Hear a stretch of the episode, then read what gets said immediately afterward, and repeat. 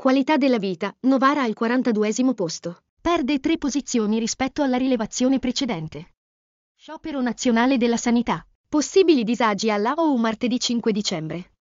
Violenza di genere. Riunione dei firmatari del protocollo d'intesa contro la violenza sulle donne.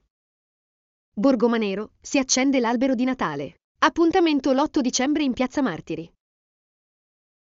Riaperta la 4 dopo tentato assalto a Portavalori. È rimasta chiusa per circa 6 ore dopo il fallito colpo da parte di un gruppo di malviventi.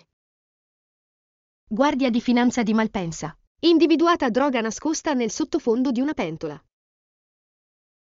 Calcio dilettanti. Ecco come è andata in eccellenza, promozione e prima categoria.